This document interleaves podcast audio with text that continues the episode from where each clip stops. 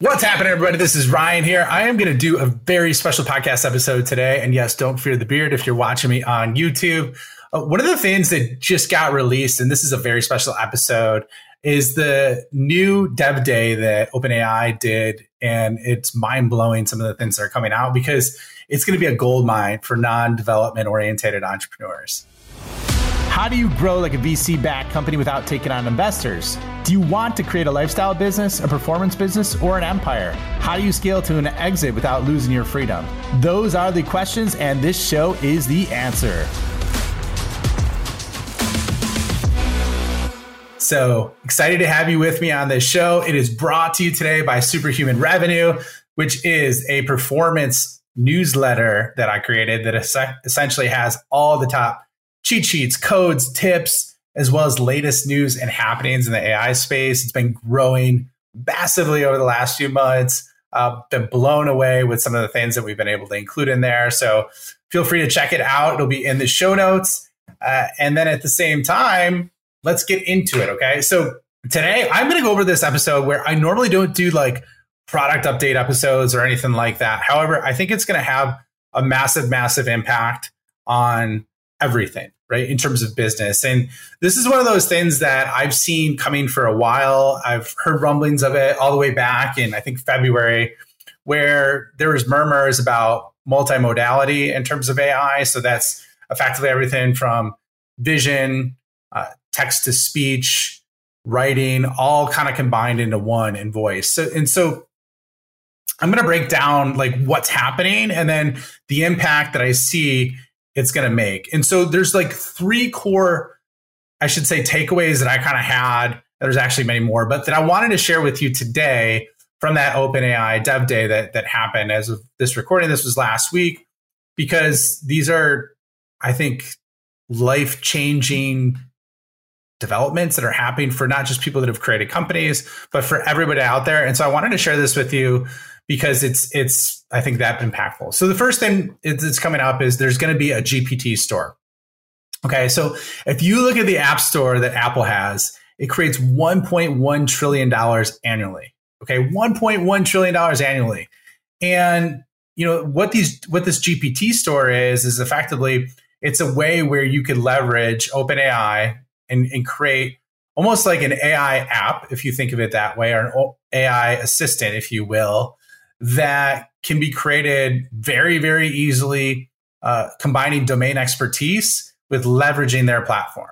Okay. And so some of the examples they gave were like a tech advisor, a negotiator, a creative writing coach. And so those are examples of GPTs that they share, which are effectively like iStore, or I should say Apple apps. Right. So what's going to happen is people, this isn't released yet because I, I went on there as soon as it's open and there's only a small beta that's happening. And effectively this is going to be done in the b2c consumer interface. So like you could literally go on and create your own gpt like that right? And it doesn't take long uh, so there's going to be a lot of crap out there. They're talking about revenue sharing though for the top the ones that do the best are going to have a leaderboard and all those kind of areas. So it sounds like they're gamifying it. So why i wanted to bring that one up specifically is because you're going to see a flood of basically folks that have amazing domain expertise, but not the coding expertise, creating solutions for other people in this world.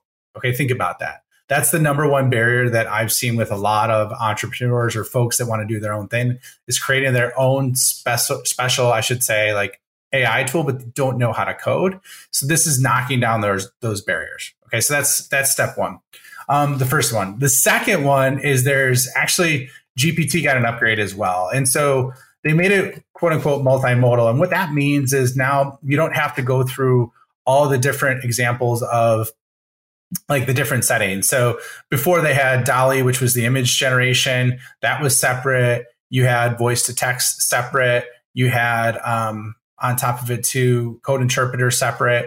Now, effectively, what it is is like you identify what you need, and then it'll use the right AI tool for that.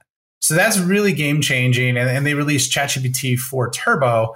The other thing that's amazing about it is it's it's expanded the context. Okay. So one of the massive benefits that Claude had from Anthropic, which is basically invested in by Google and Amazon, I think close to the tune of $7 billion, is now basically J- GPT has the ability to ingest up to 300 pages of a document. Okay, so that's like 300 pages of a book because of the context window. So what that means is a couple things is that's going to create like an insane opportunity for people to upload big docs that wasn't available before.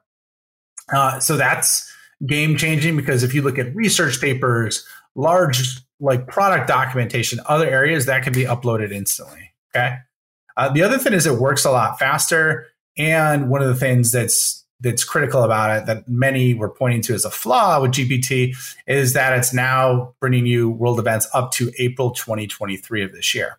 Okay, so it's fairly recent, not real time recent, but fairly recent. Okay. And then the last but not least is one that I'm super excited about. So if you look at the foundation of where AI is going, it started off with, I should say, the ChatGPT evolution and the AI large language models like Bard and Claude is it starts off with like at the very base, like a prompt layer, right? Like the folks that know how to use prompts were very like had light years advantages among other people. And that's one of the things that I jumped on and have been leveraging specifically not just in my for the sales AI accelerator that I created for folks, but also in my business and everything that I do. And so foundationally that I think is like the core element of what everything else is built on. So if you you don't understand how to use prompts and then at the same time fine tuning, which I'm not going to get into, that's more for specific like development. What happens is the next level up are going to be what I'm what I thought are going to be effectively.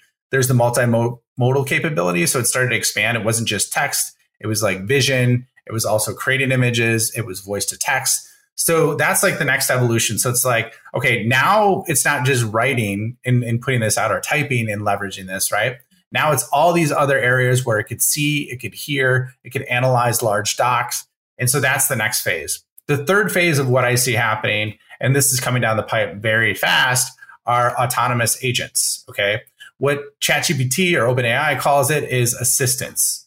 And the real interesting thing about it is they are knocking down the walls to make autonomous agents very easy to build. Okay. And they're calling them assistants, I think, because it's a less imposing term. So if you look at that, these assistants, what they are is basically developers can build agent like experiences within their own applications.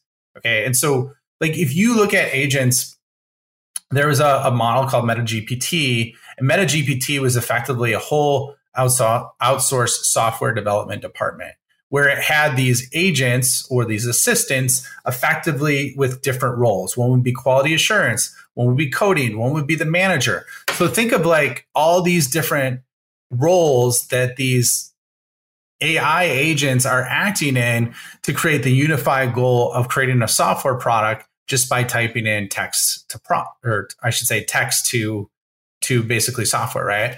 So what they've done is they've included it and they have an Assistants API, which I actually went in the day it was released, built my own assistant in probably 10 minutes.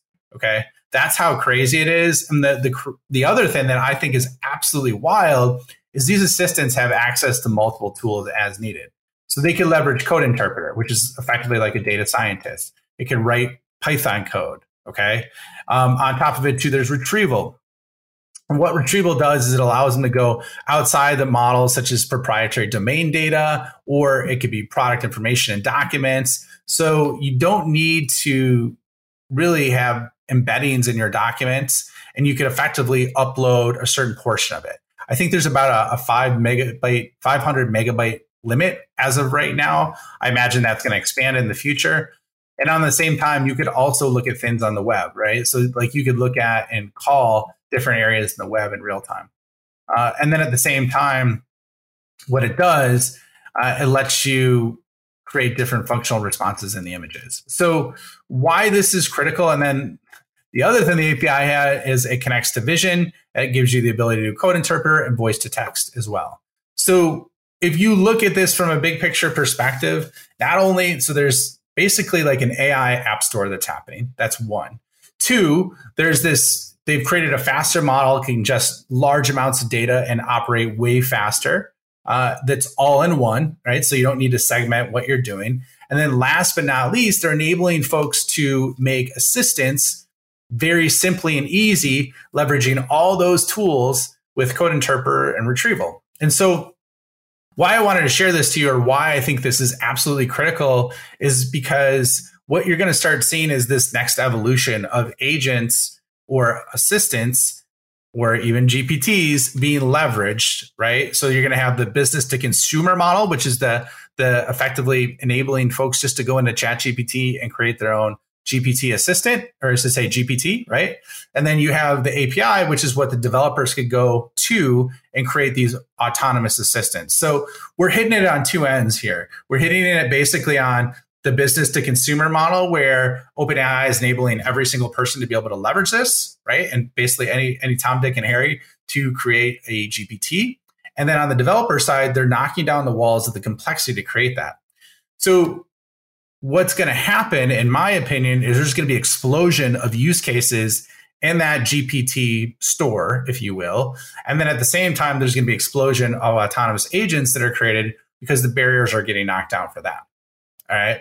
So this is like super exciting and wild and crazy at the same time. The other thing, you know, that I always put on is I always give you the positive and the negative, right? I want to be like completely transparent with you on what I see. Uh, one of the things that I think this this will be life changing is once people create really good agents, they'll be able to you'll just be able to dictate the outcome and it'll be able to execute multiple different components of work.